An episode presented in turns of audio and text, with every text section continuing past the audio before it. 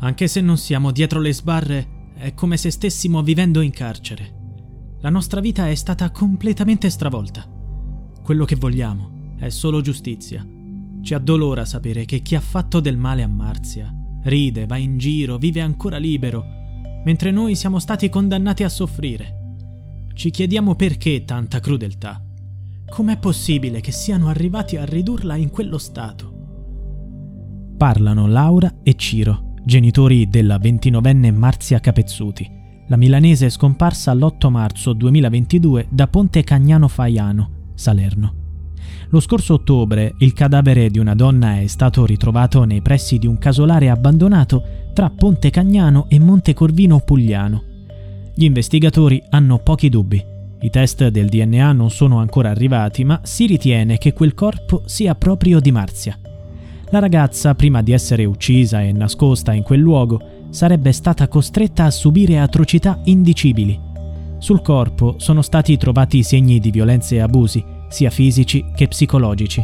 La giovane si era trasferita da tempo in campagna per vivere in casa con il compagno Alessandro Vacchiano e la famiglia di lui. Nel 2019 il compagno era stato trovato morto a Napoli, presumibilmente per overdose. Marzia, però, aveva continuato a vivere con i parenti dell'uomo. Quelle persone l'avrebbero maltrattata e privata della pensione di invalidità che percepiva per i suoi problemi di salute mentale. Forse Marzia aveva paura di scappare da quell'inferno. Al momento gli indagati sono sette. Barbara Vacchiano, sorella di Alessandro, il suo compagno Damiano Noschese, i figli Vito e Anna Maria Vacchiano, un altro figlio di 15 anni e due conoscenti, Gennaro Pagano e Gennaro Merola. Quattro i reati contestati. Maltrattamenti, sequestro di persona, omicidio e occultamento di cadavere. I genitori di Marzia attendono giustizia. Sono amareggiati perché chi ha fatto del male alla loro figlia è ancora libero. Ma ci vogliono tempo e prove. Per questo nei giorni scorsi è stato fatto un nuovo sopralluogo nel casolare dove è stato ritrovato il corpo.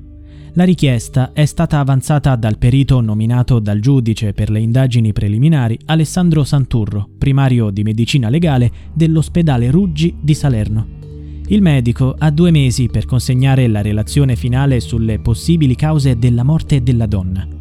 Tuttavia, in base al primo esame, sarebbero state riscontrate alcune lesioni al braccio destro, altre all'altezza delle costole, alle gambe e all'osso ioide, l'osso corrispondente al collo. Motivo per cui si ritiene che Marzia sia stata strangolata. Gli inquirenti stanno controllando anche cinque cellulari sequestrati nei mesi scorsi. Uno, in particolare, potrebbe confermare un'informazione importante trasmessa agli inquirenti da una testimone. Il giorno in cui Marzia è sparita, l'indagato minorenne era al telefono con la fidanzata e avrebbe pronunciato questa frase: Abbiamo un corpo nel furgone. Dopo aver saputo della vicenda di Marzia, la fidanzata non ha più voluto avere contatti con il sospettato. Tuttavia, sentita dagli investigatori, Avrebbe confermato che mentre il ragazzo le parlava al telefono sembrava che fosse all'interno di un veicolo. Probabilmente quello era il momento in cui la famiglia Vacchiano stava trasportando il corpo di Marzia al casolare. Sarebbe stato proprio uno degli indagati, alcuni mesi dopo la scomparsa, a segnalare quel luogo agli inquirenti. Ma perché queste persone avrebbero ucciso la ragazza? La madre, Laura, chiede non bastava rubare la sua pensione, la vita di Marzia era cambiata dopo la morte del compagno Alessandro. Veniva umiliata e maltrattata a casa della cognata Barbara, dove abitano anche gli altri parenti indagati. Chi si approfittava di lei non pensava alle sue fragilità. Persino dopo la scomparsa, la famiglia Vacchiano continuava a prelevare la sua pensione di invalidità, che ammontava a circa 1000 euro al mese. Tuttavia, i contorni della storia e il movente dell'omicidio sono ancora da accertare.